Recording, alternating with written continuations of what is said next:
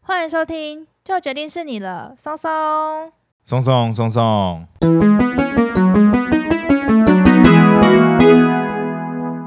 大家好，我是你们的专属训练师拉雅。大家好，我是松松，欢迎大家走会轻松聊自然。松松，我要吃糖果，为什么？因为 Trick or Treat Halloween 万圣节又要到了。 Trick or treat, smell my feet, 哦，是哦， give me something I want to eat。哦是这样哦，对啊，我只知道 Trick or Treat 而已。不知道今年万圣节大家想要做成什么样的装扮呢？你要做成什么装扮？哎，我外甥女她们一个装成巫婆，一个装成公主，很可爱。怎么差这么多？那公主跟巫婆有上演一 场没有，她们是装成那种穿的很 luxury 的巫婆。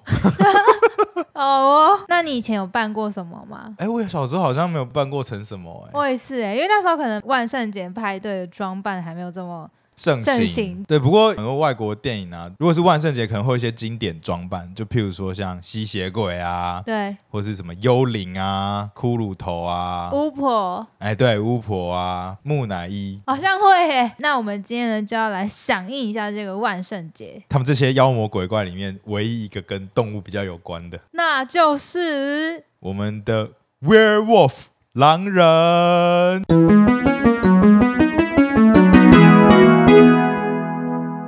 大家都知道嘛，我们去年万圣节的时候讲了这个蜘蛛，然后今年呢讲了这个蝙蝠，而且好像不小心都把我们跟万圣节最有关的动物都讲掉了。就其实好像也没剩什么选择。 对，这样哎、其实狼人跟万圣节好像也没有关系耶，有吗？那你说吸血鬼跟万圣节有什么关系？就是就是大家会装成吸血鬼啊，不是这样吗？ 那拉雅，你对于狼人的传说，你有什么样的概念？我知道狼人是平常跟人一样，但是他在月圆之夜看到月亮的时候，他就会没办法控制的变身成狼人，然后变成成狼人就会就会想要吃东 西，就会想要去吃其他人，对， 然后就变得很残暴，不对能对控制自己对，啊这就样。会变得很野兽。哦啊，那要怎么样才可以克制这个狼人？好像是说什么用银哦，对啊银制品赢的子弹还是什么的？打到他或划伤他的话，他就会受伤，然后就会害怕你，就会逃走。就如果你被狼人咬到或抓伤，也会开始变成狼人 我知道，因为《哈利波特》里面有演，啊！哈利波特里面有演有啊，就是荣恩他的哥哥啊，荣恩他哥哥怎样？对啊，他哥哥就是在一次跟食死人的战斗的时候，不小心被食死人阵营的一个狼人给咬到，但他没有真的咬到，他就有点抓伤，他没有完全变形成狼人，可是他就会变得是很喜欢吃生 肉，真的啦，我没有骗人。哦，所以他是在混血王子的背叛哦。对，他在混血王子的背叛的时候，不是后来最后有那个大战吗？嗯，然后我忘记他哥哥叫什么名字哎、就是荣恩有很多的哥哥，那个不是双胞胎兄呃不弟是双吗，胞胎，是双胞胎的哎我真的不知道双胞胎的大哥，就最大的那一个，他之前是在中亚那边驯龙，然后后来他回来帮忙，然后他中间有另外一个哥哥，完了，我要去， 我要去重但我看《哈忘记利波名字特》了。我忘记名字了，反正他那时候就被抓到之后，然后就变得有一点点狼化，而且你知道他的老婆是谁吗？是谁？我被考验的时候，不是有一个花？花儿，对，就是他，那个很像精灵的那个。没错，他后来跟荣恩的哥哥在一起，然后他们后来还结婚，然后荣恩的哥哥后来变狼人，他就不离不弃的陪伴他，很酷吧？他啊没有变好，不不啊没不有，会他变就好是终身的，他就是脸上有一个抓痕，哦，这样，真的然后哦。他就有一点点半狼人化。我们整个岔题岔超远的， 我要开始讲哈利波特了， 大家如果有兴趣的话，应该去看《哈利波特》，小心我们等下被版权炮，等下 J.K. 罗琳来告 我们。好了好了，但是我一直很好奇，狼人这个传说，狼人应该是不是真的有这个动物和生物吧？对，就是其实狼人应该算是西方神话或者是那种西方的魔法世界的一个 IP 了吧？对，就算以一个角色，就已经算是一个很经典的角色。对，那最早呢是来自于两个形象，一个是北欧神话，北欧神话里面会有狂战士。然后这个狂战士呢，都是都是奥丁麾下的骁勇善战的猛将。然后这些狂战士呢，他们都有一个设定，就是说他们会披上熊皮或是狼皮，然后就会突然变得力大无穷，不怕痛，就会一直往前冲。其中呢，就有一个系列叫做狼战士。那狼战士他们就是会披着狼皮以后变得狂暴化这样。那松松讲完第一个形象嘛，我来跟大家分享第二个形象的故事，因为它有点长。相传呢，古希腊的罗马神话当中呢，其实也有这个人变成狼的一个记载哦。最有名的故事呢，那它主角呢是阿卡迪亚的国王，叫做莱肯。那莱肯呢是一个生性非常残酷，然后很嗜血的一个国王，那很喜欢用。活人来做献祭。那有一次呢，宙斯啊就知道说啊，这个莱肯国王很残暴嘛，他就想要去他的领地去确认看看到底是不是真的。所以呢，他就秘密的微服出巡到了阿卡迪亚，因为他是微服出巡嘛，那当然是不希望被莱肯知道。可是莱肯不知道从哪里得到这个秘密消息，那就偷偷的呢，在宙斯来到访的时候呢，就把他自己的儿子给杀了，然后把他的儿子的肉呢做成人肉宴要给宙斯吃。Oh my god，这个莱肯真的太坏了。就是不知道大家在想什么。那好险呢，宙斯没有真的把这个人肉宴吃下去，因为他就靠了他的神通就发现了这件事嘛，他就很生气，想说奈武基宽爸爸会做这种那么残酷的事情，他就惩罚了莱肯，就把他变成这个口吐白沫、看起来非常凶残的野狼形象，让他呢从此呢就是以只能以这种狼人的姿态呢在荒野当中游荡。而且这个莱肯啊，他这一件事情就是害得这个阿卡迪亚国啊，每年都要献祭一个人给上天。这个人呢，不是说把他杀死还是怎么样，就是让他变成狼人。哈，然后只要好坏哦，然后这些狼人呢，只有心灵最纯净的少年可以免于这个诅咒。那如果呢，你不是心灵最纯净的少年，然后你被诅咒了，变成狼人了，你只要在七年内呢都没有伤害人，你也可以变回人形，继续过人的生活。但是如果你在这之间就是有去伤害别人啊，就是没有办法忍受自己的欲望，然后有去咬人或干嘛的，你就会永远变成一只野狼。啊，我总觉得这个国王有一种他做了坏事，然后连累了他的后代子孙们。对，就是这样祸延子孙。那这几个形象呢，大概是狼人最初的由来。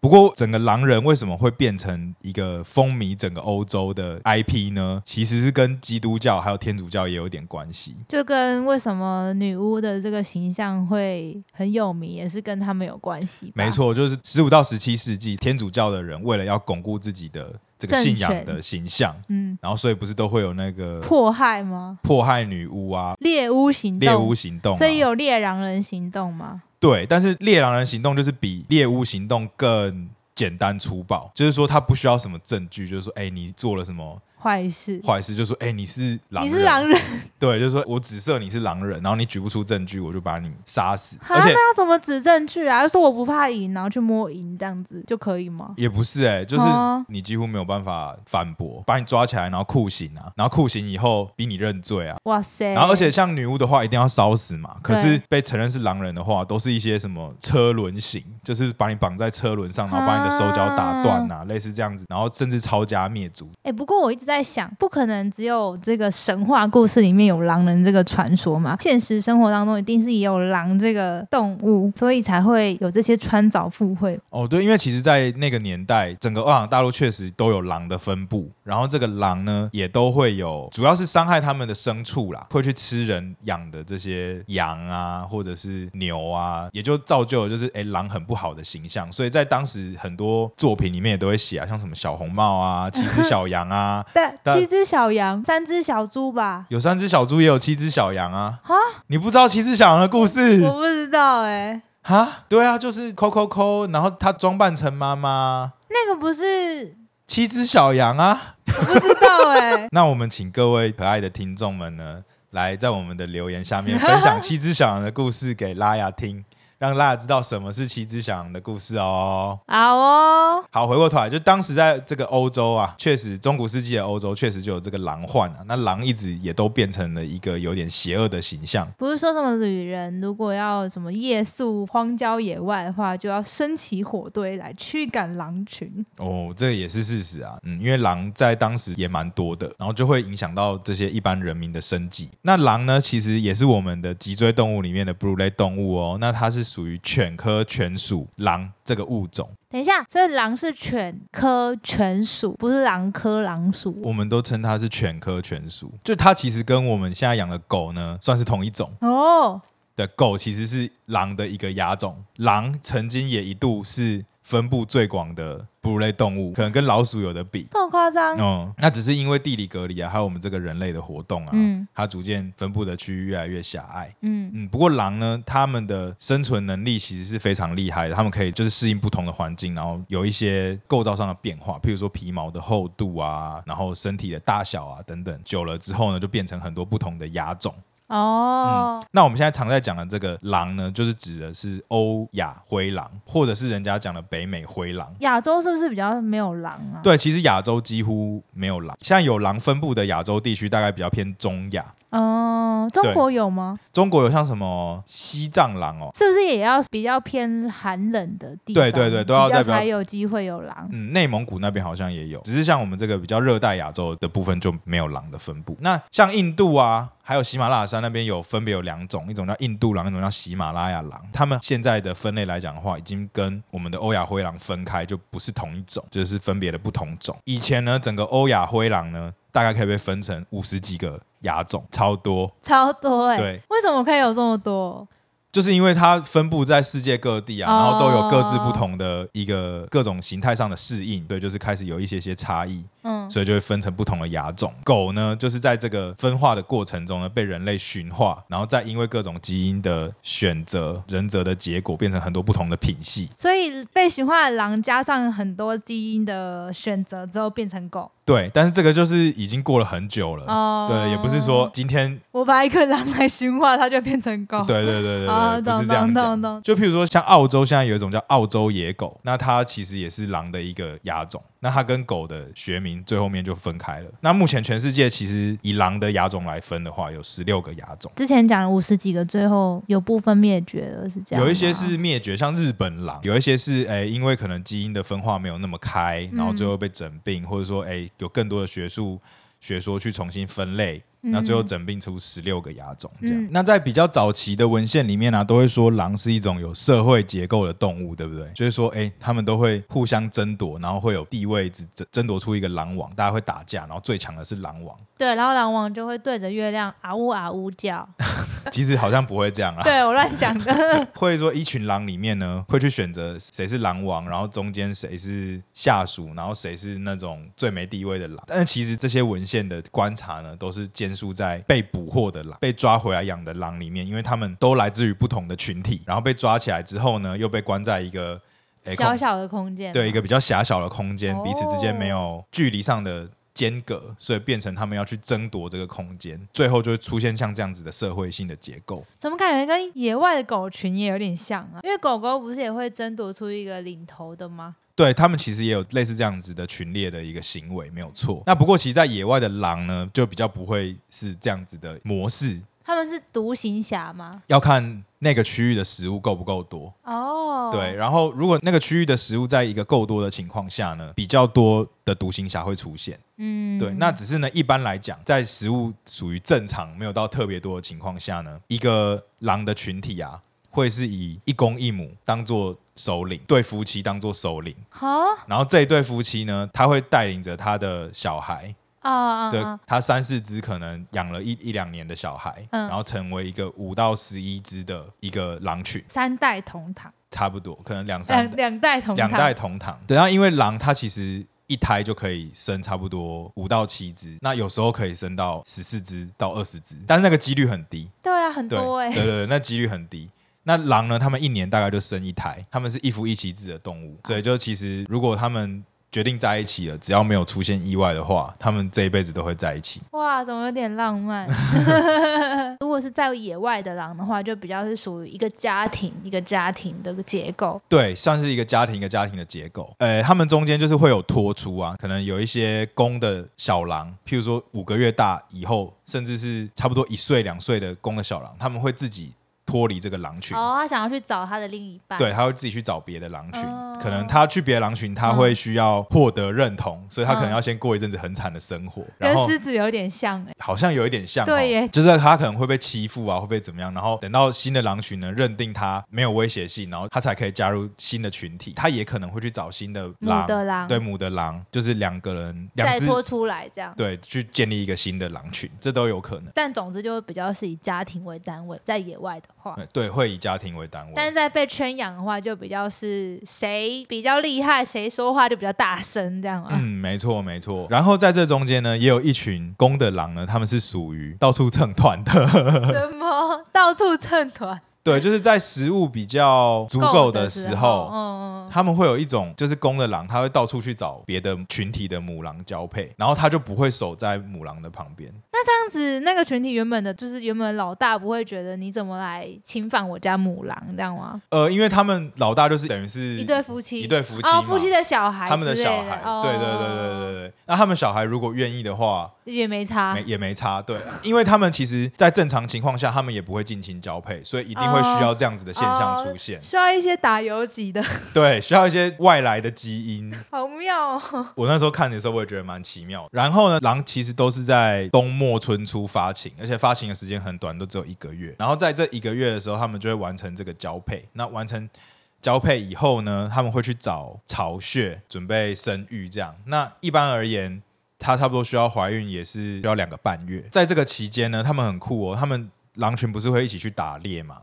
那他们去打猎的时候呢，就会在这个母狼在怀孕的期间呢，会让母狼先吃饭， 就是比较有友善孕妇的这个心理，因为母狼会需要养分，对，对，所以他们就会让有怀孕需求的、有养育需求的母狼先吃饭，然后这个情形会一路一直到育幼期结束，到因为小狼小狼大概吃一个月断奶，然后一个月后就可以吃肉，嗯，对，然后就会一路到小狼他们在前四个月是成长期最快的时间，体重会变成原本的三十倍重，过了这个成长的期间，就等于是小狼差不多五到六个月已经变成亚成体的时候，这个情形才会结束。听起来算是蛮有社会结构的一个族群嘛，有这个“礼让老弱妇孺先吃饭”的概念。就是为了要让族群可以延续下去啦。嗯，然后还有一个很酷的，就是这些母狼啊，在育幼的期间，它们要筑巢嘛，那它们会有几个方式，其中一个方式呢是去使用一些小动物它们原本筑出来的巢，再稍微修改一下，譬如说像什么兔子啊、狐狸啊，它们原本的一些巢穴他去偷侵占人家的巢 穴。可能是废弃的啦，哦，然后它再去稍微修改一下，就可以拿来养它自己的小孩。然哈，后好妙哦！他不喜欢自己煮就对了，它也会自己筑，但它自己筑的时候，它挖的洞穴好像会比较浅，嗯然后大概会有一到三个出口这样。另外就是说，因为这些狼群都会有领域性，所以它每年生育的时候，它都会。如果你去年已经怀过孕了，你今年怀孕的时候，你会倾向回去原本的洞穴、去去嗯再育幼用，再运用一下。对，再去育幼。那如果你是新生的母狼，今年是第一次怀孕要生育的话，那它会在它自己原本长大的老家附近啊，会去找另外一个巢穴。嗯，因为可能在他们领域内那个部分是比较安全的。其实这些狼群啊，他们都会有领地的概念，他们就跟狗一样，会到处去撒尿啊，或到处去蹭，然后把自己的领域标记出来。那他们绝大多数呢，都会在自己的领域的中心处巡逻，因为领域的中心处通常会是他们食物最多的地方。嗯，然后他们就会在这个中心处不断的巡逻，然后尽量呢不要太常去边界打猎，因为他们去边界的话，就有可能会遇到别的狼群别的狼群，哦然后会通打常架吗？一定会打架。一定哦。对，就是假设不小心去到别人的边界，或者是别人进到他们的领域，都是一种挑衅的行为。嗯嗯，因为他们可能标记的那些味道那些都还在，那、如果人家不顾这个味道就进来的话，代表他就是在挑衅你。啊，那但这个原则是不是在发情期的时候就比较不一定？因为你刚才不是说有一些狼会打游击吗？对，就是如果是孤狼的话，就是看情况啦。只是说像这些欧亚灰狼啊，他们有超过百分之九十的族群，目前啊都是在这些领域的争夺中丧失性命。就打架打一打，打到过世哦。对，因为他们会直接吼一戏啊，哇塞，好狠哦！因为他们的领域里面的食物资源是这个狼群的，他们、哦他们必须要宣示主权。大自然是很残酷的啊，嗯，所以他们必须要捍卫好自己既有的这些资源。假设它的食物来源整体来讲是够的话，也许他们就不需要一起一直去争夺在同一区块。可能各自在各自的猎场相安无事，这样、嗯就是他不需要特别去越去别人的猎场啊、嗯，但对如果不够的话，它可能就需要越到别人的猎场，是这样吗？呃，假设真的不够的话，那就有可能。嗯嗯，其实他们的领域很大小也都差很多，啊有些狼群就可以小小三十几平方公里就可以过得很安逸。像目前记录到最大的，好像在加拿大那边有一个狼群，它甚至它的领域范围标注了六千多平方公里。哎、那这样子，如果是人超不小大心跑进去的话，会怎么样？会被攻击吗不？会，他们会躲起来。然后他们觉得人比较恐怖他们大部分比较不喜欢见到人、啊，哦嗯，大大致上都会躲起来。嗯狼群啊，在整个自然环境当中，已经算是蛮高阶的掠食者，他们比较少会有天敌啦。那一般来讲，人一定是他们的天敌嘛。那在野外，他们还会遇到的天敌，如果是以北美的这些灰狼来讲的话，可能会遇到的就是棕熊，哦然后还有黑熊，美洲黑熊。不过棕熊跟狼群，他们两个有点像是势均力敌。一只棕熊可以 PK 一整个狼群，如果狼群不小心到了棕熊的领地，嗯，通常就会是少之数的遇到这个棕熊，嗯那棕熊可能就可以把他们全部干掉。哇塞，可如果是棕熊到了狼群的狼领窝地的话，啊那就不一对定。对对那狼群可能就可以把它赶走。嗯，那不管是他们是谁杀死了谁，狼群都会去吃，譬如说棕熊的幼熊。棕熊的话就比较少去吃狼的尸体，好像还是会啊，只是会吃年轻的，老的就不吃。这样应该说原则上来说，他们不会是彼此的第一选择的猎物。哦，懂哦懂，对，懂比较还是，懂也是一样，是因为遇到竞争关系，懂懂，算是遇到敌人，不是遇到猎物，因为它是猎物去去去弄它，而对是对因对为对这竞争，所以才互相攻击这样。那另外还有一个很酷的关系，就是在俄罗斯那边，老虎是狼群的一个非常大的天敌。早期老虎还很多的时候，狼群几乎没有出现在这些俄罗斯的农民的视野里面。那直到就是说，有一阵子老虎很常被人类扑杀嘛，嗯，然后扑杀完之后，狼群就开始出现，哦，嗯那哪一个对于农民来讲比较其实都蛮有危危险险？的。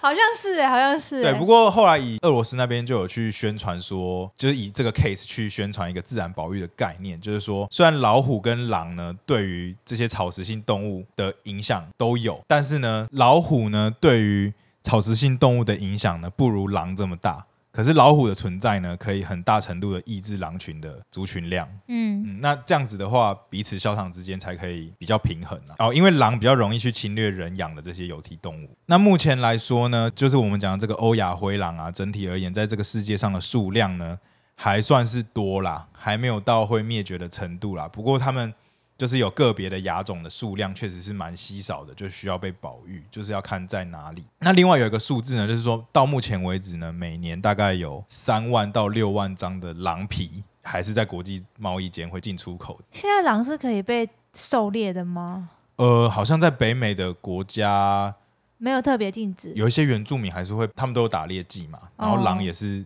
算是可以被打猎的对象，狼皮呢算是狼唯一有价值的可以拿来利用的东西。那、其实狼皮很酷，狼皮也分两层，然后很保暖，也是狼的一个特殊技能之一啦。哇塞，欧亚灰狼可以甚至在负四十度的环境下窝着，然后嗯，都可以一直保暖，就是因为狼毛的结构的关系，不过还是不鼓励。使用皮草啦。对对对对对对对。 哎，那我有个好奇，郊狼也算是狼的一个亚种吗，郊狼不是狼的一个亚种，郊狼是另外一个种，它们两个可以杂交产生后代。哦可是产生的后代呢，有一定的几率具有繁殖能力，可是嗯通常会因为基因的配对有问题，所以没有办法一直传下去。目前他们的后代最多繁衍四代，就没有办法再产生新的后代哦。那狼跟狗嘞，狼跟狗可以繁衍后代，可以无限繁衍后代。可以，就像现在有一种新的犬种叫捷克狼犬啊，然后捷克狼犬就是用德国狼犬去配欧亚灰狼，可是狼跟狗它们见面的时候不会打架吗？其实会耶，那其怎实么还有办法让它们？其实，在野外的有一些是被抓回来的， 哦被抓回来的狼跟狗配，那就没有什么问题。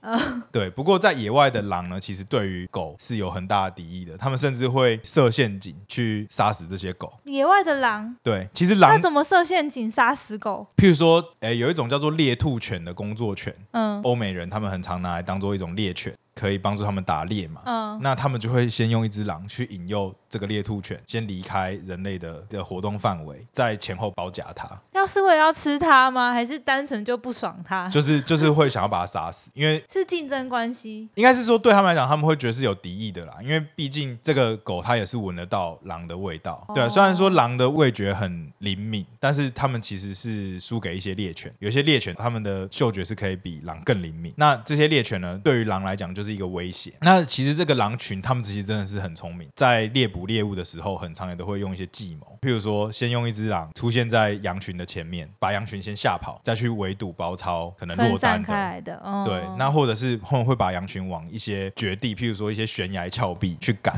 这样子才可以帮助他们比较好的狩猎。哦，那这样难怪他们会想要跟狗打架，因为通常狗不就是会帮忙担任什么牧羊犬呐、或者什么？对，其实一部分也是，不过在食物充足的环境下，狼群是比较少直接去猎捕这些人类的家畜啦。通常会去猎捕人类的家畜，也就是这种比较放牧类型的农法，才比较有可能被狼偷吃走一两只。哎，那这样子等于说在野外比较少几率会发生狼跟狗自然交配。不是没有这样子的案例，但是真的比较少。有两本很经典的动物文学小说，一本叫做《白牙》，一本叫做《野性的呼唤》。然后这两本都是在讲说，哎、这个阿拉斯加雪橇犬啊，或者是哎、人养的狗啊，他们在经历了一大堆冒险跟偶然之后呢，脱离了原本人养的环境，然后呢。成为狼群的霸主，类似这样，或者说他们就是诶、加入了一个狼群，然后嗯、开慢始慢的成为狼王。对对对对，就变成了狼的一份子。对，那确实会有这样子的事情发生啊。那也有一些保育的专家会认为说，诶，会不会这样子，狗的基因会去污染这个欧亚灰狼的基因的纯粹性？当然，会不会就是有人说，像有些狼特别的黑，他们的这个基因就是来自于被混种的狗。不过这样子的案例还是比较少的，因为有一个很大的问题，就是说狗的发情的时间跟狼的发情的时间是不太一样，狗的发情的时间比狼早。那还有就是说，这些混种狼犬呢，它们长大了以后也会倾向跟其他的混种狼犬在一起，就比较不会加入一个狼群，蛮有趣的。就是它们好像还是分得出来。我有个问题耶，所以我们在野外，假设我们看到狼，它是可以很轻易的分辨出来它是狼还是狗吗？还是说其实也是有点难？应该还是看得出来啦，因为狗的尾巴会比较翘，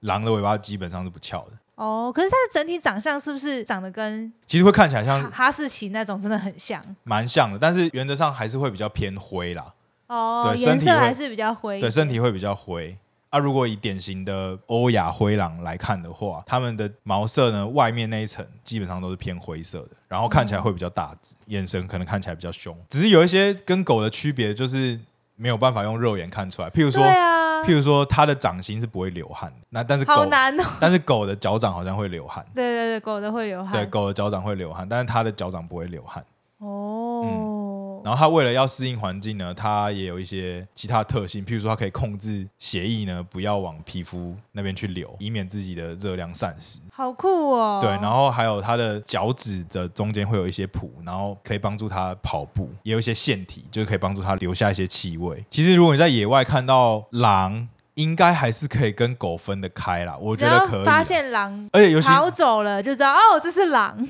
因为狗通常不一定会跑走。一般而言，就是狼知道人在活动，应该就会跑掉，你很难直接看到它。嗯因为它的嗅觉很好，听觉也很好。只要我们是没有特意要隐藏行踪的活动的话，原则上应该很难直接见到狼啦。狼跟狗既然是同一种，所以其实有一些共通的特性，譬如说狼在不同的区域，它们体型变化也很大。北美的狼可以长到很大只，甚至有一个记录，最大只的记录是可以长到九十公斤。跟你一样重哎、你为什么要一直把我的秘密透露给大 家？就很大一只。不过呢，在一些比较诶热、的区域呢，他们的狼呢可能就是只有二十几公斤，甚至最小的西伯利亚狼的母狼可能只有十多公斤，就很小，很。小只哎、对啊。跟小狗狗差不多吧，好十不到多那么公斤夸可张能啊跟柴犬可以知道说，这个欧亚灰狼的整个群体呢，对于环境的适应性是非常的高。不管是在森林的环境，还是在沙漠的环境，还是在草原的环境，其实都可以看得到它们的踪影。难怪会有这么多不同类型的狗，这样好像也蛮可以理解的。对，就是他们的变异性蛮大的。那只是像是这样子这么厉害的物种呢，他们其实跟刚刚拉雅提到的郊狼比起来，就是确实比较不适应人类改变了他们的环境的这样子的生活，他们不会靠近人类的村落，比较少了。美国本土的灰狼，甚至在十八、十九世纪因为开发的关系，几乎整个灭绝。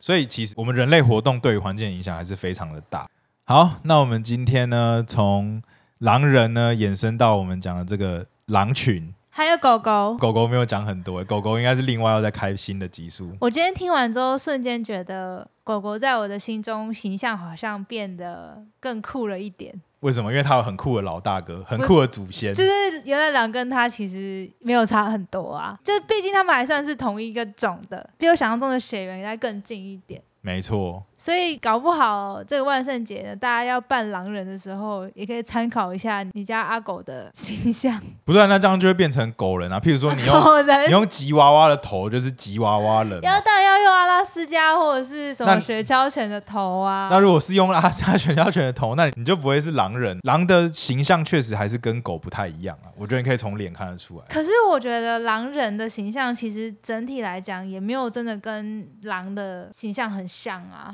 哦，对啊，就其实它是一个多夸饰的概念多吧毛的。怪物，对啊，哈哈它其实真的要讲外形的话，应该还是跟大家想象中那种雪橇犬的脸真的其实很像吧。哦，比较像对啊，那啊种狼人的话看起来就不是啊，是更凶哎、然后吻端都很长，然后牙齿看起来都露出来，但其实真的狼才没有长那样嘞，好啦，对不对？